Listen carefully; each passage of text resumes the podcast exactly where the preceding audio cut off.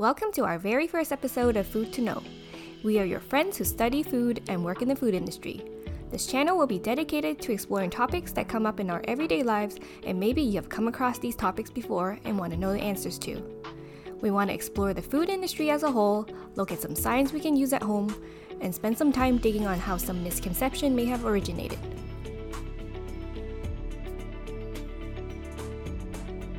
To start off, let's talk about what is food science. Have you ever wondered how and where you get your food? Back before the Industrial Revolution, in order to get food, most likely you would go to your local market, or you might even know the farmer that grew and harvested the food personally. Your food choices would be limited to what could be grown in your area, and foods can be very seasonal. A lot of traditional foods you will find are often preserved or cured because that's the only way they could last. The food goes directly from the farmer or the local market, and then it makes its way to your home kitchen so you can make that amazing creation of yours, and that was it. But now, for the most of us, we would go to the local supermarket and have all types of fresh and processed food at our fingertips throughout the year. Has it ever crossed your mind on how that happens? The grocery store probably had nothing to do with growing the food. They bought it from someone who may then have bought it from someone else. Or like in a restaurant, the food that you order off the menu, are they all freshly made in house? Or are some bought off someone and then they jazz it up in their own unique way according to the menu?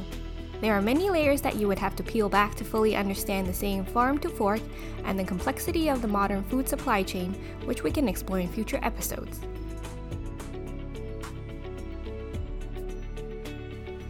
Did you know there are people that study the science of food? And not being very creative, the field is simply called food science. When I tell people I study food science, the typical answers that I get are I bet you're an amazing cook, or I bet you eat all day, or the slightly more technical answer is you must test food and you wear a hairnet because that's what I see on TV. These are all very common answers that I hear from my friends and family who are not too familiar with this field, which was exactly like me when I studied food science. I thought it was a combination of eating, culinary, nutrition, and obviously science because it's literally in the program name. But after completing my studies and actually working for a number of years, the prospect for those who are in food science can span across a lot of different areas. I think the first most obvious choice would be in more traditional science settings, like in the lab doing research on things, like perfecting a crop, which we'll get to in later episodes talking about GMO, or seeing what effects different yeast strains have on beer fermentation, or running specific tests to determine if spice is indeed grown from a specific country like it's labeled. The other less obvious choice would be to work in the private sector. Imagine your typical food brand. Half of the people working there might have some sort of relevance to food science, the people who develop new products are definitely ones that comes to mind. It is not as simple as just thinking up an idea and it will work. Because of how commercialized food manufacturing is, there are factors to consider such as how and what components to combine to create for that specific taste and visual profile you're looking for, what ingredients are commercially available, how everything interacts together, the shelf life of the product, the nutrition, and most importantly, how to ensure to deliver for that consistent quality and customer experience each and every time. Imagine you buy a box of brownies in January and then mid year again. It should taste the same and deliver the same experience over and over.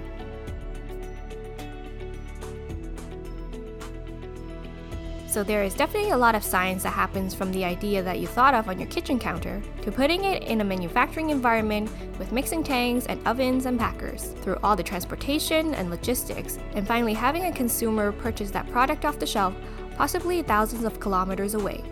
There are also the people in the government that are food science related. Inspectors that look at restaurants and food manufacturing sites are part of this community. As well, the industry is very keen on self regulation, as food recalls are giant headaches, bad for brand reputation, but also sometimes it can get consumers very, very sick. There are actually a lot of people who have food science backgrounds that work for auditing firms that grant food safety certificates, as well as for other programs such as organics, non GMOs, and allergen free. Surprisingly, a lot of chefs may actually not be related to food science. It doesn't take a scientist to make food taste and look good. They tend to complete culinary school, which focuses more on actual application and handling of the food itself. But they definitely have some components of food science in the course as well, such as proper hygiene and some basic food safety rules that everyone should follow. So, did any of them relate back to those common answers that I hear from my friends and family? Definitely. But is there more to that? I would say definitely as well. If you enjoyed this episode, please be sure to like and subscribe to the channel and check back on the next episode where we uncover more common questions that comes about on food to know. If you have any specific questions you want us to talk about, please comment below and let us know. See you next time. Your friend in food science.